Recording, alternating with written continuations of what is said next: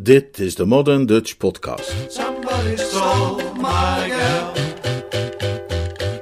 Somebody stole my pearl. Somebody came and took her away. She didn't even say she was leaving. De Erecode der Mulliners. Een verhaal van P.G. Wodehouse. Uit de bundel Young Men in Spats, vertaald en voorgelezen door Leonard Beuger.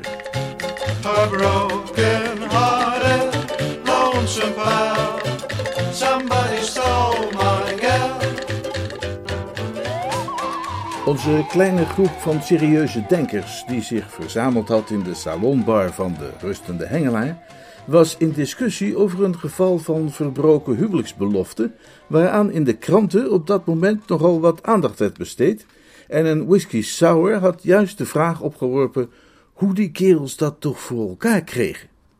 Ja, ik bedoel, een meisje zeggen dat het uit is, zei de whisky sour, daar moet je echt levermoed voor bezitten, hoor. Ik was best wel een knaap met het nodige lef toen ik jong was, maar als je mij naar mijn lieve vrouw had gestuurd, ja, Miss Boetel, zoals ze toen nog heette, hè, een van de Boetels uit East Bellum, met de opdracht haar terzijde te werpen als een oude handschoen, ja, had ik dat toch echt niet gedurfd. Maar het schijnt dagelijks voor te komen, heel vreemd. Een nadenkelijk advocaatje zei dat hij begrepen had dat de telefoon in die dingen vaak uitkomst biedt. Een gin met gember gaf de voorkeur aan wat hij noemde de oude, vertrouwde valse baard-methode. Ja, die lost het hele probleem op, zei de gin met gember. Je koopt een valse baard, je schrijft een meisje een brief en dan doe je die baard om en je vertrekt naar Nova Scotia. Een halfje stout zei dat die methode niet echt wat je noemt oprecht Brits was. De gin met gember zei, ja hoor, dat is heel erg Brits. Het halfje stout deed vervolgens een beroep op Mr. Mulliner. Zou u dat doen, Mr. Mulliner?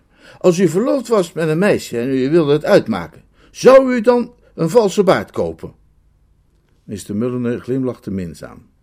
Nou, in mijn geval, nog in dat van enig ander lid van mijn familie, zei hij, en nam een slokje van zijn whisky met citroen, zou de vraag naar een manier om een verloving te verbreken eenvoudig niet hoeven worden gesteld. Misschien hebben wij het mis en misschien ook is het een al te dwaze getrouwheid aan het noblesse oblige, dat past bij zo'n oude naam.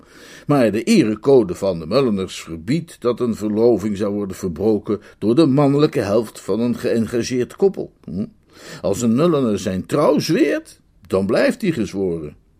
Het was juist dat scrupuleuze gevoel van ridderlijkheid, zoals hij dat geërfd had van een lange reeks van voorouders, die het allemaal zo ingewikkeld maakte voor mijn neef Archibald, toen hij zich wenste te bevrijden van de trouwbelofte die hij had gedaan aan Aurelia Cammerley. Wij stonden verbijsterd. Archibald, riepen wij uit, uw neef Archibald, de man die zo goed kippen kon nadoen, maar wij dachten dat hij dat meisje juist zo vurig aanbad. Ja, dat was ook zo. Maar waarom wilde hij dan hun verloving verbreken? Ja, ik hoef natuurlijk niet te benadrukken dat zijn motieven daarbij, zoals de motieven van al mijn neven vanzelfsprekend, volstrekt prijzenswaardig en altruïstisch waren. Hij meende geheel en al in Aurelia's belang te handelen. Maar misschien wil u het hele verhaal horen. Er werd zojuist opgemerkt, zei Mr. Mulliner, dat mijn neef Archibald Aurelia Cammerley vurig aanbad, en dat was inderdaad precies wat hij deed. Haar geringste wens was zijn bevel. Zijn hele dag was goed wanneer ze maar een enkele keer naar hem glimlachte. Wanneer ik je vertel dat hij niet één keer, maar 3 onderscheidende keren zijn bediende Meadows erop uitstuurde naar het park om daar zijn, dat is te zeggen Archibalds, initialen en die van Miss Cammerley in de dichtstbijzijnde geschikte boom te kerven met een hart eromheen, dan zul je iets van de diepte van zijn gevoelens kunnen peilen. En dan zul je ook begrijpen waarom hij zo geschokt was toen haar houding tegenover hem, nadat ze een week of 6 verloofd waren, zo plotseling en definitief verkilde. Nu zijn tijdelijke voorbijgaande periodes van koelte van de zijde van het geliefde wezen natuurlijk niet ongebruikelijk. Meisjes passen die eenvoudig toe omwille van het genoegen zich ook weer te kunnen laten smelten, dan wel weer op temperatuur te laten brengen. En dit was anders. Dit had alle kenmerken van het ware. Hij noemde haar bijvoorbeeld het richtpunt in zijn leven. zijn baak, zijn gids, zijn polster. En dan zei zij alleen maar, aha. Of hij vroeg of ze nog altijd van haar Archibaldje hield, en dan antwoordde ze, mm-hmm. Of hij begon over hun naderende huwelijksdag, en dan vroeg zij of hij de laatste tijd nog een leuk boek had gelezen. Ja, kleinigheden zou je kunnen zeggen. Niets concreets, geef ik toe. Maar het een en ander overwegend raakte Archibald Mulliner er al met al toch langzamerhand van overtuigd dat bij Aurelia het vuur behoorlijk was gedoofd. En tenslotte besloot hij, zoals iedere jonge man met harteleed zou doen, om raad te gaan vragen aan zijn moeder. Archibalds moeder had sinds zij weduwe was geworden domicilie gekozen in de buurt van Kew. Er was een hartelijke vriendschap ontstaan tussen haar en Aurelia, en Archibald had het idee dat zijn verloofde tegenover haar misschien wel eens iets had laten vallen dat een aanwijzing zou kunnen vormen met betrekking tot het raadsel dat hem bezighield. Hoe dan ook, het leek hem een goed plan om eens langs te gaan en te informeren. Hij joeg er dus heen met zijn toesieter en stevende even later door het tuintje in de richting van de zonnige achterkamer waar zijn moeder 's middags altijd graag zat. En juist wilde hij met het jolig ha-ma van de trouwe zoon al op de lippen door de openstaande tuindeuren naar binnen stappen, toen een onverwachte aanblik hem terug deed wankelen en met open mond en ogen deed staren. Terwijl zijn oogglas, in alle emotie ontsnapt, als een wezentje met een eigen leven bleef deinen aan het eind van zijn koord. Want daar, heren, in die zonnige achterkamer, stond Lady Wilhelmina Mulliner, weduwe van Weilense Sholto Mulliner M.V.O., met haar tong uit haar mond te hijgen als een hond, met lange halen en een gruwelijk soort ha-ha-ha-ha-ha geluid, dat het bloed in Archibalds aderen deed stollen.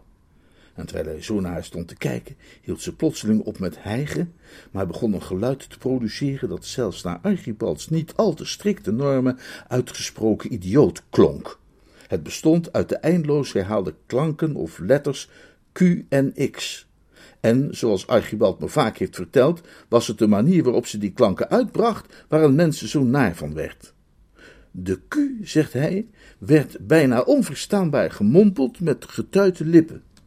Dat was volgens hem nog wel uit te houden, maar wat alles zo treurig en hopeloos leek te maken, was de X. Bij het uitspreken daarvan werd de mond vertrokken in een gruwelijke grijns, totdat de nekspieren zichtbaar gespannen stonden als kabels. En dat ging maar door en door en door. Ze hield alleen maar op met geku om te gaan x'en, en wanneer ze niet x'te boven alles uit, kude ze als een niet te stoppen 2-jarige peuter. Zo althans beschrijft mijn neef Archibald mij die scène, en ik moet toegeven dat hij een levendig beeld bij mij oproept. Tja, nu begreep Archibald natuurlijk wel waarom Aurelia's houding tegenover hem de laatste tijd zo veranderd was. Zij had kennelijk ook wel eens het arme oude mens onverwacht aangetroffen tijdens zo'n aanval of wat het was, en net als hij de conclusie getrokken dat zij zo gek moest zijn als een deur. Dat zou elk normaal meisje aan het denken gezet hebben. Hij draaide zich om en beende blindelings de tuin uit. Arme jongen, men kan zijn leed met hem meevoelen. Weinig dingen kunnen minder aangenaam zijn voor een jongeling in de lente van zijn leven dan te zien hoe een moeder waar hij van houdt plotseling de kluts kwijtraakt en wanneer een dergelijke tragedie dan ook nog leidt tot een verbroken verloving met het meisje dat hij bemint, ben je getuige van iets waar Somerset Maugham gemakkelijk en zonder enige mentale inspanning een treurspel in 3 bedrijven van kon maken. Want ja, hij realiseerde zich natuurlijk dat deze verloving zou moeten worden verbroken. Een conscientieus man als Archibald Mulliner had vanzelfsprekend geen andere optie. Een kerel kan, bedoelde hij maar, geen meisjes naar het altaar gaan sleuren als er een geestesziekte heerst in zijn familie. Afgezien van al het andere was die geschiftheid waarschijnlijk nog besmettelijk ook. Het was heel goed mogelijk dat hij, voor hij het wist, bij hemzelf zou gaan optreden. En dat zou wat moois zijn voor Aurelia, als zij daar naast elkaar stonden op die geheiligde plek. En de man van God vroeg, neemt gij Archibald? En hij zou dan opeens antwoorden, QX? Of nog erger, beginnen te hijgen als een hond met zijn tong uit zijn bek. Daar zouden gegarandeerd praatjes van komen. Een meisje dat in een dergelijke situatie terecht was gekomen, zou zich wel heel akelig en onnozel moeten voelen. Dat kon niet anders. Nee, hij moest die verloving onmiddellijk verbreken. Maar toen, plotseling, nog voordat hij dat inzicht helemaal had gevormd, trad hij in zijn bewustzijn de gedachte aan de erecode van de Mulliners en begreep hij dat de hele aangelegenheid nog een stuk moeilijker en complexer zou gaan worden dan hij had verondersteld. Hij kon die verloving niet zelf verbreken. Hij zou iets moeten doen om te zorgen dat Aurelia die stap zou nemen. En waar het nu op neerkwam was, wat? Hij peinsde. Welke meisjes die hij kende hadden ook hun verloving verbroken? En waarom? Daar had je Jane Todmarsh. Haar verloofde, die haar een eindje mee uit de reden had genomen in zijn Pommery 7, had die kar met haar en hemzelf een eendevijver ingereden in de buurt van Hitchin. Ze had de jongen zijn vrijheid teruggegeven nog geen 2 seconden nadat ze de eerste watersalamander had uitgespuugd. Stel je voor dat hij Aurelia meenam voor een ritje en... Maar nee, daar schrok hij voor terug. Hij kon niet precies zeggen waarom, maar daar schrok hij voor terug. Millie Salt had haar verloofde geretourneerd vanwege zijn gewoonte om een kort, droog, hatelijk gegniffel te laten horen elke keer dat zij een foute bal sloeg in het gemengd dubbel. Daar had Archibald weinig aan. Aurelia speelde geen tennis. Bovendien wist hij van zichzelf dat hij onder geen voorwaarden zichzelf ertoe zou kunnen brengen droog en hatelijk te gniffelen om iemand die voor hem meer een soort godin was dan iets anders. Het geval van Hypatia Sloggett was heel anders. Een oude vlam van haar toekomstige echtgenoot was op een avond in de Savoy midden tijdens het diner komen opdagen en had herrie geschopt. Dit, vond Archibald, was tot nog toe de beste optie. Er was natuurlijk het probleem dat hij geen oude vlammen had, maar hij bedacht al snel dat hij natuurlijk makkelijk genoeg naar een theateragent kon gaan om er een in te huren. Er waren waarschijnlijk wel 100 actrices zonder werk te vinden in de theaterbuurt rond de Strand, die het maar al te graag voor een paar pond met hem op een akkoordje zouden gooien. En toch schrok hij ook daarvoor terug. Dat soort dingen in een vol restaurant, daar gaat een mens zich gegarandeerd bij bekeken voelen. En hij had er een hekel aan om zich bekeken te voelen. Als er nog een ander alternatief was, dan zou hij daar toch de voorkeur aan geven. En op dat moment herinnerde hij zich Dora Travis.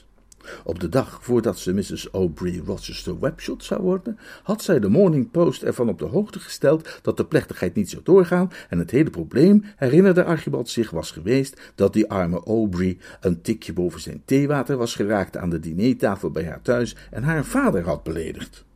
Dat was de oplossing. Hij zou de oude Cammerley beledigen en de rest overlaten aan Aurelia. Niet dat het een makkie zou worden overigens, vreesde Archibald. Aurelia's vader was niet bepaald zo'n vriendelijke oude man die zich probleemloos beledigen laat. Het ging hier om de hardvochtige en stijfhoofdige voormalige gouverneur van een harer majesteits koloniën. Een man van het type dat na terugkeer in Engeland zijn levensavond besteedt aan het afblaffen van de kelners op zijn club. En tot nog toe had Archibald het voorzichtige beleid gevoerd de man in alles zoveel mogelijk ter wille te zijn. Ijverig en met volharding had hij steeds zijn best gedaan om Sir Rackstraw Cammarleigh zorgvuldig de hielen te likken. Hij had hem steeds gesteund in zijn meningen en opvattingen. Hij had nederig geglimlacht en zijn houding doorweven met een nogal misselijkmakend vertoon van eerbied. En vooral ook had hij reus geïnteresseerd geluisterd naar de verhalen van de voormalige proconsul, daarbij het feit negerend dat deze een eigenaardige kleine geheugenstoornis bezat, waardoor hij vaak 4 avonden achtereen hetzelfde verhaal vertelde. Op die manier was hij er dermate in geslaagd zich geliefd te maken bij de oude Engert, dat een plotselinge wijziging van beleid een des te groter effect zou hebben. Het kon niet anders, dacht Archibald, dan dat één ferme poging het hele thema huwelijksklokken compleet van de agenda zou vegen. Bleek maar vastbesloten kleedde mijn neef zich met zijn gebruikelijke zorgvuldigheid voor het diner en famille ten huize van zijn geliefde. Ik weet niet of een van u jongeren wel eens een gepensioneerde gouverneur van een harer majesteits koloniën geobserveerd heeft tijdens zijn avondmaal. Zelf heb ik die ervaring nooit gehad, maar ik hoor van Archibald dat het een heel interessante ervaring is. De gepensioneerde gouverneur begint naar het schijnt min of meer in de stijl van een leeuw uit de wildernis tegen voedertijd, woest briesend aan zijn soep, waarna hij zijn vis verslindt onder een gedempt grommen. Pas bij de volgende gang begint hij een wat mildere stemming te tonen en later bij het hoofdgerecht en vervolgens bij het dessert bespeurt men een toenemende gemoedelijkheid.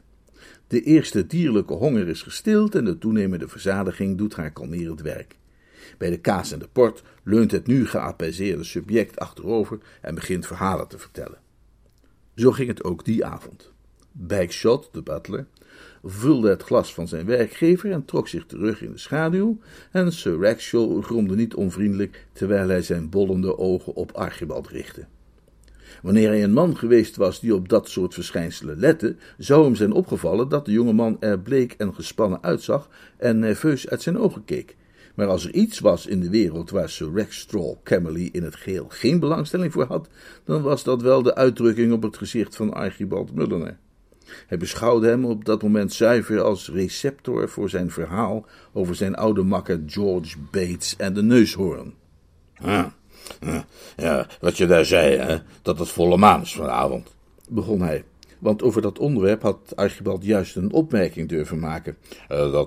Dat doet me denken aan iets eigenaardigs, tot een oude vriend van mij, George Bates, ooit is overkomen ginder in Bongo Bongo.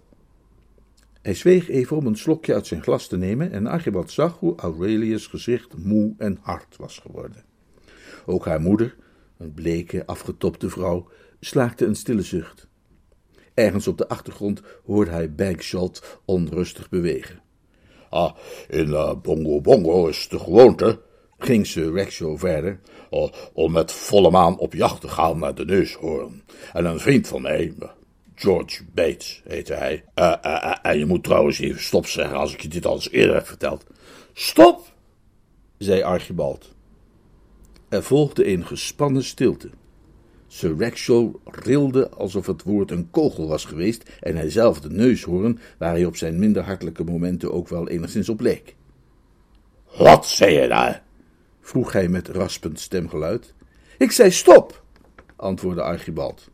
Hoewel hij innerlijk beefde, toonde hij zich naar buiten toe flink, om niet te zeggen agressief. U zei dat ik stop moest zeggen als ik dit verhaal als eerder gehoord had, en dat heb ik gedaan. Ik heb dat verhaal al wel 6 keer eerder van u gehoord. En zelfs als het een goed verhaal was geweest, had ik dat niet zo leuk gevonden. Maar het is geen goed verhaal. Het is een waardeloos verhaal. En ik zou mij bijzonder verplicht voelen, Cammerley, als je er verder van af zou willen zien, me ermee lastig te vallen, nu of op welk ander moment je dat dan ook van plan mocht te zijn. Ik wil nooit meer iets horen over die Bates en zijn neushoorn. En als ik zeg neushoorn, dan bedoel ik eigenlijk niet alleen deze neushoorn, maar ook alle andere neushoorns of rhinoceri die jij of je vrienden ooit mogen zijn tegengekomen in de loop van jullie exceptioneel onbeduidende respectieve carrières. Begrijp je wat ik zeg, Cammerley? Genoeg is genoeg. Hij zweeg en schonk zichzelf een glas port in. Tegelijkertijd schoof hij zijn stoel wat naar achteren, gereed om, mochten de verdere ontwikkelingen zulks raadzaam maken, onder de tafel te duiken, om zich vanuit die stelling met hand en tand te verdedigen. Ook een fors gebouwde ex-gouverneur van een harer majesteitskoloniën, redeneerde hij, zou het nog behoorlijk lastig vinden een kerel te pakken te krijgen die zich stevig had ingegraven onder een dergelijke tafel. Nauwelijks had hij dat gezichtspunt ontwikkeld, of Lady Cammerley nam het woord. Dank je, Archibald, zei ze. En er klonken tranen door in haar mat geworden stem. Het was hoog tijd dat er eens een stoere kerel langskwam die zulke dappere woorden durfde spreken. Jij hebt gezegd wat ik nu al jaren heb willen zeggen. Dit zou de 127ste keer geworden zijn dat ik het verhaal had moeten aanhoren over die George Bates en zijn neushoorn. Aurelia's ogen glansden. En ik had het al 43 keer gehoord, zei ze. Vanuit de schaduwen klonk er een beschaafd kuchje. En ik, zei Bagshot, de butler, 86 maal. Mag ik zo vrij zijn in alle dankbaarheid mijn nederige hulde uit te spreken jegens Mr. Mulliner, omwille van het dapper standpunt dat hij heeft ingenomen. Ik denk wel eens dat heren zich werkelijk te weinig realiseren hoe pijnlijk het is voor butlers om mee te moeten luisteren naar de verhalen die ze elkaar vertellen na het diner. De officiële plek van de butler, met de rug tegen het tressoir, zoals die staak dat nu eenmaal met zich meebrengt, maakt het hem immers onmogelijk te ontsnappen. Het maakt het leven van een butler slopend. Bijzonder slopend. Dank u, Mr. Mulliner. Ach, het is niets, zei Archibald. Dank je, Archibald, zei Lady Cammerley.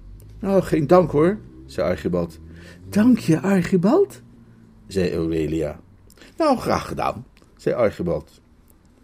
Begrijpt u nu, vader, zei Aurelia tegen Sir Rackstraw, waarom mensen u op de club ontlopen? De proconsul reageerde heftig. Mensen ontlopen mij helemaal niet op de club. Dat doen ze wel. Ze ontlopen u. Iedereen in heel Londen weet dat. Tja, potverdorie. Zal ik je eens wat vertellen? Geloof dat je nog gelijk hebt ook, zei Sir Rackstraw nadenkend. Nu je het zegt, zijn inderdaad kerels die mij ontlopen. Nu begrijp ik ineens waarom, zeg. Ik was bezig te verworden tot een zeurpiet, een kletsmajoor, een wauwelaar. Maar dankzij de onbevreesde openheid van deze flinke jonge kerel hier, zijn mij de schellen van de ogen gevallen. Een groot licht is mij opgegaan. Bijkset, schenk de glazen eens bij. Mijn liefste, ben jij voorzien van port, hè? En jij, Aurelia? Dan breng ik graag een dronk uit op mijn toekomstige schoonzoon, Archibald Mulliner, die mij vanavond een dienst heeft bewezen waarvoor ik hem nooit voldoende zal kunnen belonen. En dan nu, Aurelia, mijn lieveling, daar we ons eenvoudig avondmaal hebben afgerond, willen jij en onze jonge vriend hier wellicht nog even een wandelingetje maken rond het plein. Wat? Het is, zoals hij daar even terecht opmerkte, grinnikte Sir Rackstraw, volle maan. Buiten op het maanverlichte plein was Aurelia een en al spijt en nieuwe aanbidding. Oh, Archibald, riep ze uit, terwijl ze hem in zijn arm kneep. Ik voel me zo verschrikkelijk. Je hebt natuurlijk wel gemerkt hoe koel ik de laatste tijd geweest ben tegen jou. Dat was natuurlijk omdat jij je zo tam en onderdanig gedragen hebt tegenover vader. Als een worm. Ik besefte natuurlijk wel dat hij een man is die draadnagels koudt en glasscherven slikt, maar ik vond het tegelijkertijd walgelijk te moeten bedenken dat jij bang van hem was. Jij was mijn wonderman, maar tijdens die afschuwelijke dagen vreesde ik dat ik me in je vergist had en dat je mij zou gaan teleurstellen. Maar al die tijd wachtte jij alleen maar het goede moment af en bedacht je hoe je hem het beste van katoen kon geven. O, liefste, ik vind echt dat jij de geweldigste man op aarde bent. Nou ja, Archibald zei natuurlijk, bedankt hoor. Maar het was op een doffe en vreugdloze toon. Het gruwelijk ironische van de hele zaak woog hem zwaar. Dit verrukkelijke meisje bewonderde hem. Je zou zelfs kunnen zeggen dat ze hem aanbad. En elementair fatsoen maakte het hem onmogelijk haar te trouwen. Hij zou wel eens willen weten hoe iemand, al was het in een Russische roman, daar ooit nog een draai aan zou kunnen geven. Morgen, zei Aurelia, mag je me mee uit eten nemen bij de Savoy om het te vieren? Heel fijn, zei Archibald verstrooid. Hij vroeg zich af waar hij het beste theateragentschap zou kunnen vinden. De volgende ochtend om 11:30 beklom Archibald met aarzelende tred de donkere trap die leidt naar de kantoren van Isidore McCallum, de bekende theateragent, die tegen meer mensen heeft gezegd dat hij contact met ze zou opnemen zodra zich er iets voordeed dan enig ander man in zijn branche in Londen. Archibald was in een Hamlet-achtige stemming, besluiteloos, weifelmoedig. De reden zei hem dat dit was wat gebeuren moest, maar zoals hij de reden al had geantwoord, leuk ging hij het niet vinden, en daarom aarzelde hij. Terwijl hij daar nu nog druk mee bezig was, kwam er van boven het geluid van een deur die werd dichtgesmeten en dat van haastige voetstappen. Even later werd hij getroffen door een substantiële gestalte waarmee hij onontwaarbaar verstrengeld de onderste helft van de trap weer afrolde tot aan de voordeur. Pas toen die zwakke barrière het begeven had onder hun gezamenlijk gewicht en hij zichzelf weer enigszins tezamen had geraapt op het trottoir, bespeurde hij als de oorzaak van al deze commotie een zwaar gebouwde jonge dame, gehuld in roze en met peroxide gebleekt haar. Even stond zij na te hijgen in de houding van iemand die zojuist een ernstige ramp heeft meegemaakt, maar daarna begon zij te spreken. Was ik tegen je aangebotst, liefie? Sorry hoor! Geen probleem, zei Archibald hoffelijk en boog met zijn rechterhand een rib recht die enigszins verbogen leek te zijn. Ik kijk niet goed uit. Het is in orde hoor. Maar ja, wie zou er nog wel goed hebben uitgekeken als die net dodelijk beledigd was door zo'n worm? Vroeg de vrouw zich af. Archibald, hartelijk en meevoelend als altijd, klakte met zijn tong. Bent u beledigd door een worm? Nou en of, door een worm? Ja, zo zijn wormen nu eenmaal, antwoordde Archibald. Dit tolerante gezichtspunt leek haar niet te bevallen. Nou, niet zolang ik erbij ben. Oh nee, moet je horen. Wat denk je dat die gozer tegen mij zegt daarboven? Hij zegt dat ik te zwaar gebouwd ben voor een vrouwelijke hoofdrol in de provinciale theaters. Ze snoof verbitterd. Nou ja zeg, voor de provinciale theaters kun je niet zwaar genoeg zijn gebouwd. Dat is onmogelijk. Ze houden daarvan een beetje stevige hoofdrolspeelster. Dan geeft ze het gevoel dat ze wij krijgen voor hun geld. Deze rondborstige schoonheid, hè? Nieuwsblad voor Leicester. Pardon? Nou, ik citeer wat het Nieuwsblad voor Leicester over mij zei. Over mijn Geraldine in verwrongen levens. Archibalds intellect, voor zover aanwezig, kwam knarsend op gang. Hij was nog wat geschokt door zijn val. Speelt u hoofdrollen in melodrama's? Vroeg hij geïnteresseerd. Of ik hoofdrollen speel in melodrama's? Of ik hoofdrollen speel in melodrama's? Of ik hoofdrollen speel in melodrama's? Nou ja. Archibald begreep dat zij dat inderdaad deed. Nou, in dat geval, zei hij, wat zou je ervan zeggen als wij even een glaasje port gingen drinken in dat Ginse etablissement? Er is een kleine zakelijke aangelegenheid die ik u zou willen voorleggen. Ze keek wat achterdochtig. De blik die zij hem toewierp was in tegenstelling tot haar taaie karig. Zakelijk? Strikt zakelijk. Je wil me niet overladen met juwelen of zo? Volstrekt niet. Nou, dan moesten we dat maar doen, zei ze opgelucht. Je hebt geen idee hoe voorzichtig een meisje tegenwoordig moet wezen, voegde ze eraan toe. Mannen in steden als Huddersfield hebben mij een zondige wilde aangeboden, alleen omdat ik een warme chocolademelkvat had aangenomen met een koffiebroodje. O, jonkers zeker, hè? Lagere adel, vroeg Archibald, want hij had wel eens gehoord dat in die kringen de morele standaard niet erg hoog was. Nou, dat zou best eens kunnen, zei ze met gezel. Ja, in vermomming dan. En onder zulk vriendschappelijk gebabbel betraden zij de koelte van het betreffende wijnlokaal. Ik heb weinig of geen kennissen onder de schone en forse dames die de hoofdrollen vertolken in de provinciale theaters, zei Mr. Mulliner. Dus ik kan u niet zeggen of Miss Yvonne Maltravers, want dat was de naam die op het visitekaartje stond dat zij mijn neef overhandigde, nu bijzonder begaafd was, of dat een intelligentie als die van haar standaard is in die kringen. Het was in elk geval zo dat zij de situatie waarin Archibald verkeerde, toen hij haar die uit de doeken deed, niet alleen meteen met verrassende helderheid overzag, maar die situatie voor een jongeman als hij ook weinig verbazingwekkend vond. Archibald, die verwacht had een en ander moeizaam te moeten uitleggen, was aangenaam getroffen door haar vlotte begrip. Oh, dus u volgt het scenario, vroeg hij. U snapt wat ik bedoel. Dus u komt dan vanavond in de Savoy opdagen om de rol te spelen van het bedrogen meisje. Miss Maltravers kuchte op licht verwijtende toon. Niet bedrogen in die zin, hè, liefie. Ik heb mijn kunst altijd netjes en zuiver weten te houden. En dat zal ik ook altijd blijven doen. Jij leest zeker niet de Bexhill Gazette, is het wel? Zij is de zedigheid in persoon, schreef die. Ik heb dat nog een tijd lang als promotietekst gebruikt. Dat was toen ik Myrtle speelde in De Hand van het Noodlot.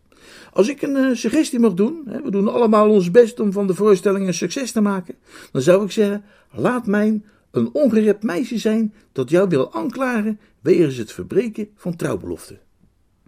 Dat is net zo goed, denkt u. Dat is beter, zei Miss Maltravers ferm. Het is de plicht van ons allen in deze losbandige naoorlogse tijden om de hand aan de ploeg te slaan en de flakkerende vlam te doven van ongezonde zinnelijkheid die overal oplaait. Ja, dat heb ik al wel 100 keer gedacht, zei Archibald. Nou, en ik wel een paar 100 keer, zei Miss Maltravers. Maar dat is dan in orde, hè, zei Archibald en hij stond op. Ik verwacht u dus in de grill room van de Savoy vanavond rond 21:15. U komt binnen. Op, verbeterde Miss Maltravers hem. Ja, inderdaad, u komt op. Van links. Ik kom altijd op van links. Van die kant komt mijn profiel het best uit. En dan beschuldigt u mij ervan dat ik misbruik heb gemaakt van uw gevoelens. Maar wel in het nette, hè? Ja, volstrekt in het nette. Waar was het volgens u? In Middlesbrough, zei Miss Maltravers met beslistheid. En ik zal je zeggen waarom. Er is ooit ook echt misbruik gemaakt van mijn gevoelens in Middlesbrough. Dus dat kan helpen nog extra kleur en diepte te geven aan die scène. Als ik daarbij aan Bertram denk, bedoel ik, zo heet hij, Bertram Lushington. Ik heb hem over mijn knie gelegd en hem een goed bokslaag gegeven. Maar dat zal vanavond toch zeker niet nodig zijn, is het wel? Vroeg Archibald lichtelijk ongerust. Ik wil me natuurlijk niet bemoeien met uw rolopvatting of hoe u dat noemen wilt. Nou, het is wel hoe ik die scène zie. Maar een smokingbroek is flinterdun, weet u. Nou, goed dan, zei Miss Maltravers een beetje spijtig, zoals u wil. Geen actie dus, alleen tekst. Heel erg bedankt. Er is trouwens nog iets dat heel gunstig uitkomt, kan ik je zeggen, zei Miss Maltravers opklarend. Die hele scène lijkt namelijk sprekend op de geweldige hit die ik heb gehad met die fantastische passage uit het tweede bedrijf van Zijn Vergeten Bruid. Alleen speelde dat dan in de kerk voor het altaar. We kunnen deze productie zeker niet uitstellen tot we zo'n altaarlocatie kunnen gebruiken. Nee, ik denk dat we het er beter vanavond maar meteen doorheen jagen. Ja, zoals u wilt. Ik zal een paar regels moeten schrappen, maar het meeste tekst past erin. Je vindt het toch niet erg als ik je een smeerlap ga noemen zonder enig gevoel, die zich dood zou moeten schamen de goede naam van de Engelsman zo te besmeuren? Oh, absoluut niet. Nou, dat leverde mij een open doekje op, hè, in Eastbourne. Maar goed, vanavond dus, 20:15. 21:45 precies, zei Archibald. Je zou misschien denken dat, nu alles zo naar tevredenheid geregeld was, mijn neef Archibald zich wel opgelucht zou hebben gevoeld. Dat was echter niet het geval. Toen hij die avond in de Savoy wat lusteloos met het eten op zijn bord zat te knoeien, was de gedachte dat hij zijn plicht als Mulliner had gedaan toch niet voldoende om te voorkomen dat hij zich gruwelijk terneergeslagen voelde en beklemd. Het was een hoge prijs, peinsde hij, die men betalen moest om de tradities van zijn geslacht hoog te houden. Hoe eenvoudig zou het niet geweest zijn voor iemand die geen Mulliner heette om Aurelia simpelweg een brief te schrijven waarin de onderlinge relatie werd beëindigd, om daarna te vertrekken naar een plekje in het buitenland om zich daar schuil te houden totdat een en ander was overgewaaid. In plaats daarvan zat hij hier nu met het stellige gezicht op schande en schaamte in een restaurant dat vol zat met zijn vrienden en bekenden. Hij was altijd heel trots geweest op zijn reputatie. Hij had altijd de gelukkige gedachte gekoesterd dat wanneer hij door Londen rondwandelde, de mensen hem elkaar aanwezen en fluisterden: dat is Mulliner, de man die zo goed een kip kan nadoen. Na vanavond zou die tekst veranderen. Die zou worden: kijk, zie je die kerel? Dat is Mulliner, die figuur die verwikkeld was in die kostelijke scène in de grillroom van de Savoy. Een bittere overweging die er niet aangenamer op werd wanneer hij bedacht dat het ook nog heel goed mogelijk was dat zijn medeplichtige, in haar artistiek enthousiasme, hun herenakkoord zou vergeten en hem toch nog een pak slaag zou geven. Het was daarom enigszins verstrooid dat hij luisterde naar Aurelia's conversatie. Ze was in een sprankelende bui en haar zilveren lach klaterde regelmatig boven het geroezemoes uit. En telkens wanneer dat gebeurde, voelde Archibald het geluid door zich heen gaan als een klopboor. Hij keek om zich heen en huiverde bij wat hij zag. Toen hij hun toneelstukje net had bedacht, had hij dat voor zich gezien alsof het zich afspeelde op een spellocatie, zoals Miss Maltravers dat zou noemen, waar alleen Aurelia en hij aanwezig waren. Maar vanavond leek wel het complete bestand van al zijn kennissen aanwezig te zijn. Daarginds zat de jonge markies van Hampshire, die de roddelrubriek verzorgde voor de Daily Tribune. 2 tafeltjes daarachter zag hij de jonge hertog van Datchet, die hetzelfde deed voor de Daily Post. En afgezien van die 2 nog minstens een 6 andere graven, burggraven, baronnen en jonkers, die de roddelpagina's onder hun hoede hadden van even zoveel andere kranten. Hij zou verzekerd zijn van de, zij het stellig niet positieve, aandacht van de pers. Maar toen gebeurde er iets dat hem absoluut de klap op de vuurpijl leek te beduiden. Vergezeld van een oudere heer met een militair uiterlijk, kwam daar opeens zijn moeder binnen. Archibald had op dat moment juist het stadium bereikt van de sardines op toast, en hij heeft me verteld dat hij duidelijk voelde hoe die sardines in zijn mond tot as werden. Hij had zijn moeder altijd lief gehad en gerespecteerd, zelfs wanneer de omstandigheden soms dusdanig waren samengelopen dat hij ervan overtuigd raakte dat het niet helemaal goed opgeruimd was in haar bovenkamer, en de gedachte dat zij getuige zou zijn van de scène van hedenavond stak hem als een vlijmscherp mes. Hij realiseerde zich vaagjes dat Aurelia iets tegen hem zei. Hè? Zei hij. Ik zei, daar is je moeder? Ik heb haar gezien, ja. Ze ziet er zoveel beter uit nu, vind je niet? Beter? Ze maakte zich zorgen, legde Aurelia uit, omdat ze een beetje een onderkin begon te krijgen. Op een middag trof ik haar helemaal in tranen aan, terwijl ze bezig was te proberen die weg te werken met zo'n massageroller. Dat hielp natuurlijk niks en dat zei ik ook tegen haar. Er is maar één oplossing voor een onderkin en dat is die nieuwe methode waar iedereen tegenwoordig voor gaat. Eerst ga je staan en dan hijg je 20 minuten lang als een hond. Dat versterkt de keelspieren. En vervolgens haal je diep adem en dan herhaal je QX, QX, QX al maar achter elkaar. De Q is niet zo belangrijk, maar de X, daar gaat het om. Dat werkt regelrecht op de kin en de nek. En dat maakt die strakker en breekt het vetweefsel af. De zaal scheen rond Archibald heen en weer te schudden. Wat? Ja, beslist, zei Aurelia. Je moet wel voorzichtig zijn natuurlijk, vooral in het begin, want anders loop je gevaar dat je je nekwervels ontzet, of erger. Wil jij mij nu vertellen, vroeg Archibald naar adem happend, dat al dat QX-gedoe dat ik haar zag doen alleen maar zo'n idiote moderne schoonheidsoefening was? Oh, heb jij dat zien doen? Daar zul je dan wel graag van hebben opgekeken, denk ik. De eerste keer dat ik mijn tante zoiets zag doen, hing ik meteen aan de telefoon om de dokter te bellen, om te vragen of je haar met spoed een verwijsbriefje kon geven voor het gesticht. Archibald leunde achterover in zijn stoel en ademde zwaar.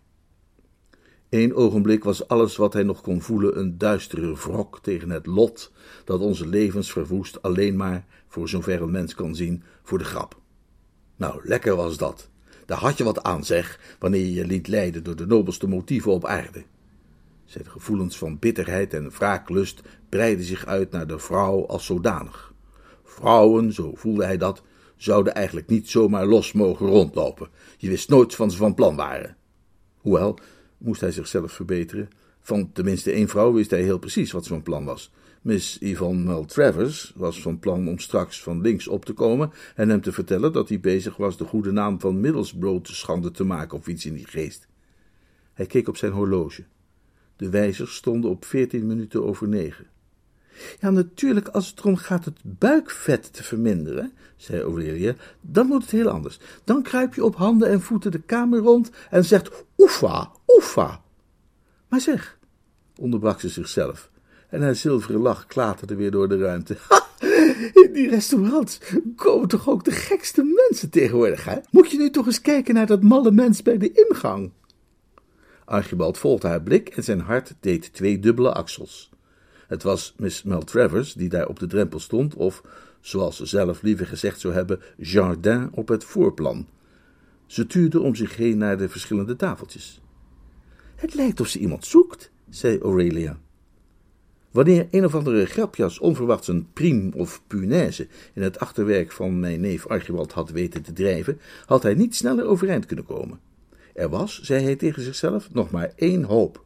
Er zouden weliswaar praatjes over kunnen komen, maar als zij nu 1 hand over de mond zou leggen van Miss Maltravers en met de andere haar bij de plooien van haar jurk zou grijpen om haar terug naar buiten te werken, in een taxi te dumpen en de chauffeur te zeggen dat hij naar Shepherd's Bush moest rijden en de begaafde actrice onderweg uit het raampje moest gooien in een of ander geschikt keldergat, zou hij misschien nog gered zijn. Een dergelijke handelswijze zou, zoals ik al zei, wellicht commentaar oproepen en Aurelia zou ongetwijfeld haar wenkbrauwen optrekken in een stil verzoek om toelichting. Maar dan kon hij altijd zeggen dat het een van die moderne vermageringsoefeningen was, gericht op het versterken van de triceps en het verdrijven van overtollig vet uit de borstpartij. Meer als een luipaard uit de Afrikaanse binnenlanden dan als een Mulliner stoof Archibald naar de andere kant van de zaal. En Miss Maltravers sprak hem aan zodra ze hem zag. Oh, Mr. Mulliner, ik zag u juist. Tot Archibalds verrassing sprak ze met een fluisterstem. Bij hun vorige ontmoeting in het wijnlokaal was haar stemgeluid vol en robuust geweest. Zozeer zelfs dat er 2-maal klachten waren gekomen van medebezoekers van dat etablissement. Maar nu klonk zij beslist meer als een lekkende gasleiding, vond Archibald. En zelfs deze alternatieve spreektrant leek een pijnlijke inspanning van haar te vergen. Ze kromp er zichtbaar bij ineen. Ik kwam je even iets vertellen, liefie, ging ze verder, nog altijd met die vreemde gedempte stem, dat er een kink in de kabel is gekomen, als je begrijpt wat ik bedoel. Punt is dat ik, stom kind als ik ben, met die harde woorden van Mr. McCallum te zeer heb aangetrokken en meteen van die moderne oefeningen ben gaan proberen om de kin strak en slank te houden. Een vriendin van mij had me daarover verteld. Misschien heb je ervan gehoord. Het is die oefening waarbij je QX moet zeggen. En dat ging goed bij de eerste 3 Q's en de eerste 2 X'en. Maar ik was nog niet halverwege de 3e X, toen er plotseling iets kapot leek te gaan in mijn keel. En nou kan ik alleen nog maar fluisterend praten, want anders is het net alsof mijn keel met haakjes aan stukken wordt gereten. Ja, zo is het geval, liefie. Maar ik zou het vreselijk vinden om mijn publiek te moeten teleurstellen. Iets wat ik ook voor mijn leven nog niet gedaan heb. Deze trouwe artiesten, Wolverhampton Express. Dus ik zal wel gewoon spelen als je dat wilt. Maar ik waarschuw je dat het niet zo zal zijn als wat je normaal van me kan verwachten. Ik zal gewoon niet zo goed uit de verf komen, hè, als anders. Deze rol vraagt om sterk spel. En met zo'n fluisterstemmetje wordt dat erg lastig. Weet je, in Piebels heb ik ooit het glas van het voetlicht doen springen. Maar wat ik zeg, als je wilt dat ik toch speel, dan doe ik dat. Heel even bleef Archibald sprakeloos. Niet zozeer omdat hij zijn mond vol had met sardines op toast, dan wel omdat hij overdonderd was. Overspoeld door een golf van emotie, zoals hij die niet meer ervaren had sinds de dag dat Aurelia Cammerley beloofd had de zijne te worden. Doe alsjeblieft geen moeite, sprak hij met klem. Het is niet meer nodig. Ten gevolge van onvoorziene omstandigheden is de voorstelling geannuleerd. Ga maar meteen naar huis, braaf kind, en smeer iets op de wonden. Ik stuur je morgenochtend een cheque. Ik heb een keel van schuurpapier. Ja, ik wil het graag geloven, zei Archibald. Maar goed, piep piep, toedeloe, tara, adieu. Ik zal het verdere verloop van je carrière met de grootste belangstelling volgen. Met de voeten die nauwelijks nog de grond leken te raken, haastte hij zich terug naar zijn tafeltje. Aurelia keek hem verbaasd en nieuwsgierig aan. Kende je haar? Vroeg ze. Oh ja, zei Archibald, ze, mijn oude kindermeisje. Wat wilde ze? En ze kwam alleen maar even feliciteren. Maar je bent helemaal niet jarig. Nee, maar je weet hoe oude kindermeisjes zijn. Maar goed, zeg eens mijn liefste knuffelhaasje, zei Archibald, over dat huwelijk van ons. Ik stel voor dat we gewoon een koppel bisschoppen arrangeren en dat nu eens helemaal goed doen. Hè? Niet maar 1 bisschop, als je me volgen kunt, 2 bisschoppen. Want als je er 1 in reserve hebt, kan er niets misgaan. En met al die mensen tegenwoordig die van die keeloefeningen doen, kun je maar beter geen enkel risico nemen.